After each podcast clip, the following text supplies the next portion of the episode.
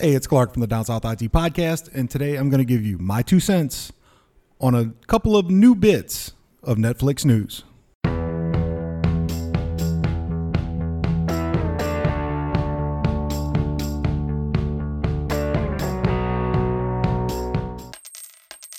So I have two bits of Netflix news for you today.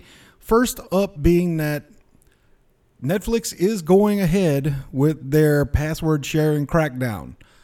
They haven't given a specific date as of yet, but the few articles I've seen about it have always pointed to quarter two of this summer. So you're looking somewhere probably in the June-ish, July, you know, somewhere time frame. They didn't give an exact date, but I would assume that's probably when it's going to be. Being as how most companies start their quarters in February, so you go February, March, April, quarter one, May, June, July is quarter two. So it's going to be somewhere, somewhere this early this summer, if I had to guess. And if you want to know more about that, I did do a little bit more of a deep dive of it on previously on a my two cents, I think. Yes.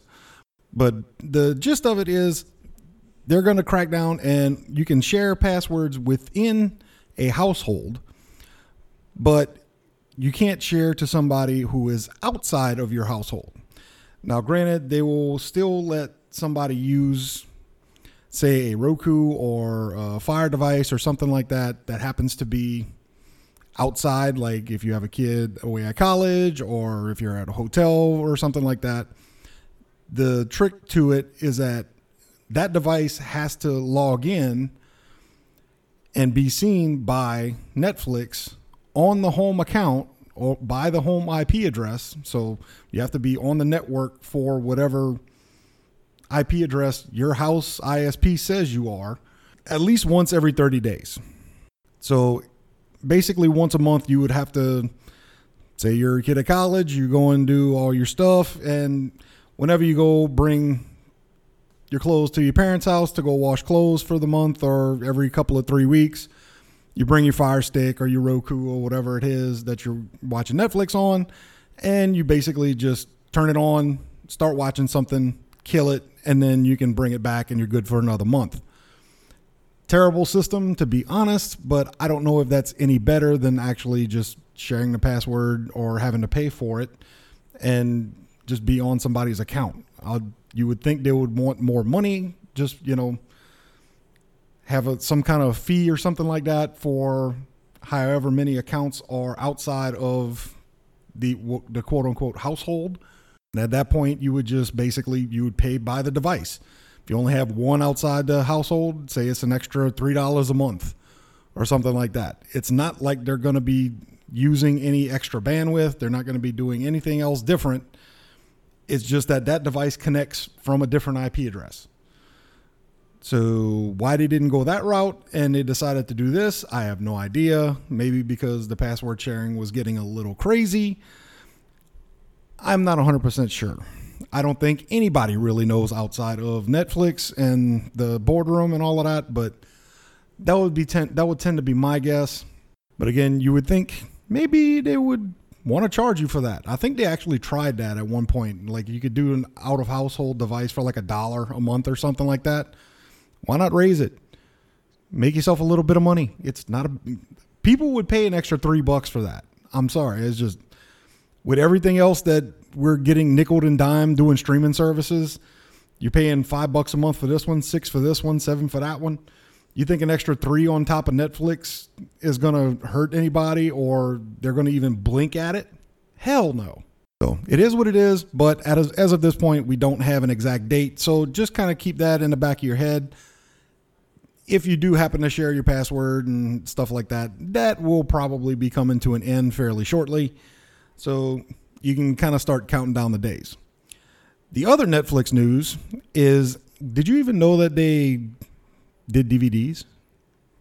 Did you do you, you even realize that Netflix still sends out DVDs of movies and stuff like that if you wanted it? Well, apparently they're not going to be doing that anymore. They are completely getting out of the DVD shipping business. They will not have anything. The one thing that they built their entire behemoth of an enterprise on is sending people DVDs and movies to watch. They will no longer be doing that. Their last DVDs will be going out the week of September 29th, and that will be it for that. They will no longer be doing it. So, granted, I'm not, I don't know a whole lot of people that actually still physically watch DVDs. I mean, granted, I still have a couple of DVD players and a Blu ray player. I couldn't tell you the last time I even turned them on because everything is streaming and stuff like that. Maybe I might have got bored at one point and a movie that I couldn't get streaming, then I threw a DVD in. I couldn't even tell you the last time that happened. It was probably years ago at this point. So obviously they aren't making any money by doing the DVD shipping anymore. And not I mean who could have saw that coming, right? I mean, shipping costs and everything else, cost of everything has basically been going through the roof lately. So it does not surprise me that, you know, it doesn't seem like it's going to be profitable anymore, so they're getting rid of it.